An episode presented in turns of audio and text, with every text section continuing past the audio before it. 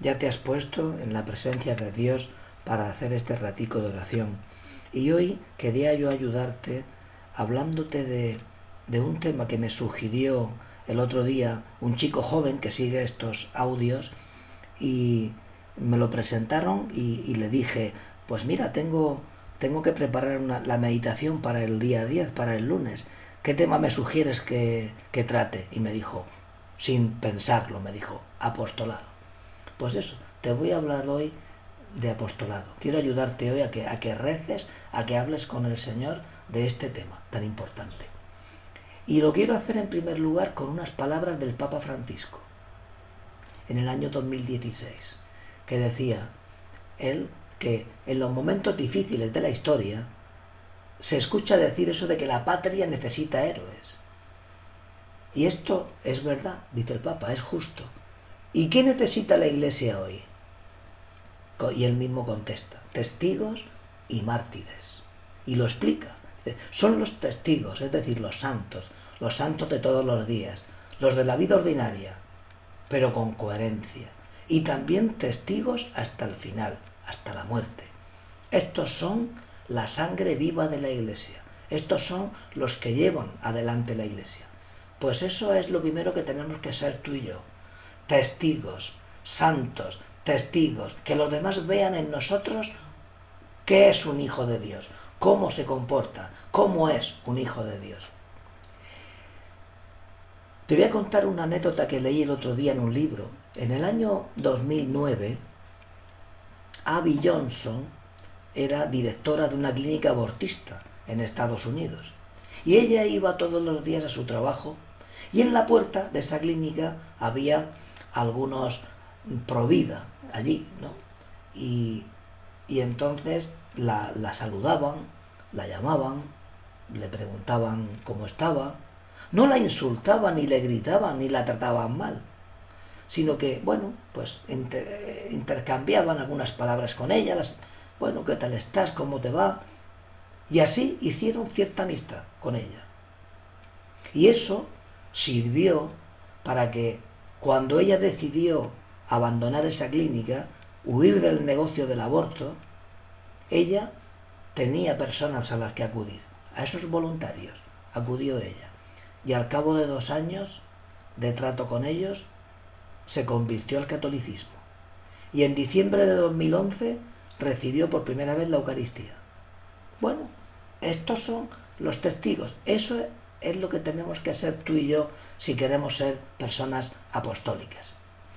Nos lo dice San José María con estas palabras.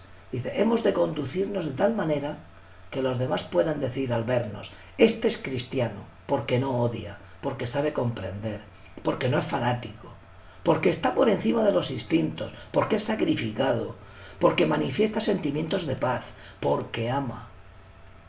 Esto es lo que deben ver los demás en nosotros, si queremos ser, si queremos acercarles a Dios, que eso es el apostolado, acercar a los demás a Dios. Tú y yo no, no hacemos apostolado como si fuera una tarea más de nuestra vida, ¿no? No, no, no, nosotros somos apóstoles y lo somos por estar bautizados. Porque el Señor nos dijo a todos, id al mundo entero y proclamad el Evangelio. Y nos lo dijo a todos, a todos por bautizados, por el hecho de estar bautizados. Así que lo primero que hace falta es que a ti y a mí se nos reconozca como cristianos comprometidos. Quienes estén a nuestro alrededor, compañeros, familia, vecinos, etc., deben saber que somos cristianos, sin hacer cosas raras. Hace un tiempo tuve que hacer un trabajo sobre un libro titulado La evangelización de los católicos. Me sorprendió el título porque a veces entendemos la evangelización solo como irse a las misiones, a, a lugares donde no se conoce a Jesucristo. Y no es así. Somos los bautizados los que muchas veces necesitamos acercarnos más a Dios. Y por eso San Juan Pablo II expresó ese término, la nueva evangelización, que Benedicto XVI nos explica con gran claridad. Diciendo, dice, la nueva evangelización consiste en llevar el Evangelio a aquellos que lo conocen, poco o se han alejado de la iglesia. Pues esta es la tarea apostólica nuestra que tenemos. Y en primer lugar, con nuestros amigos, la amistad y nuestro buen ejemplo nos llevarán a iniciar a nuestros amigos en una verdadera vida cristiana, si ellos quieren, y si están lejos de la iglesia, o a que reemprendan el camino que un mal día abandonaron, si dejaron de practicar la fe que recibieron. Y esto con paciencia, con amabilidad, con cariño, con constancia, sin prisa. La gente se irá acercando al Señor que les, que les espera.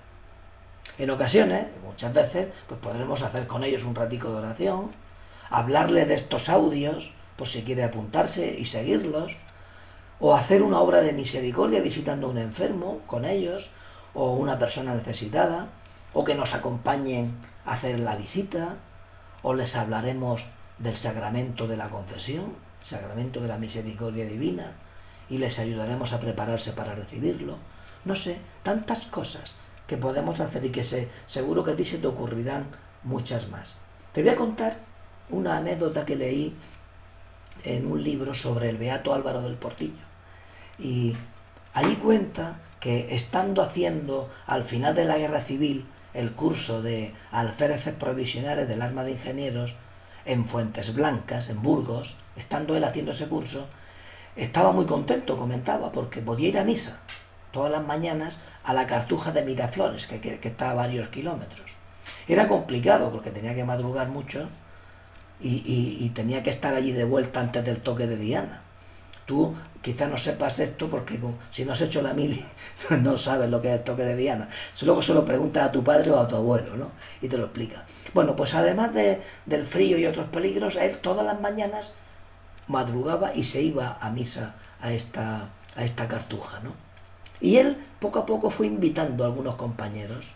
Cuenta en una de sus cartas, muy contento, que ya eran cinco los que iban cada mañana a esa misa.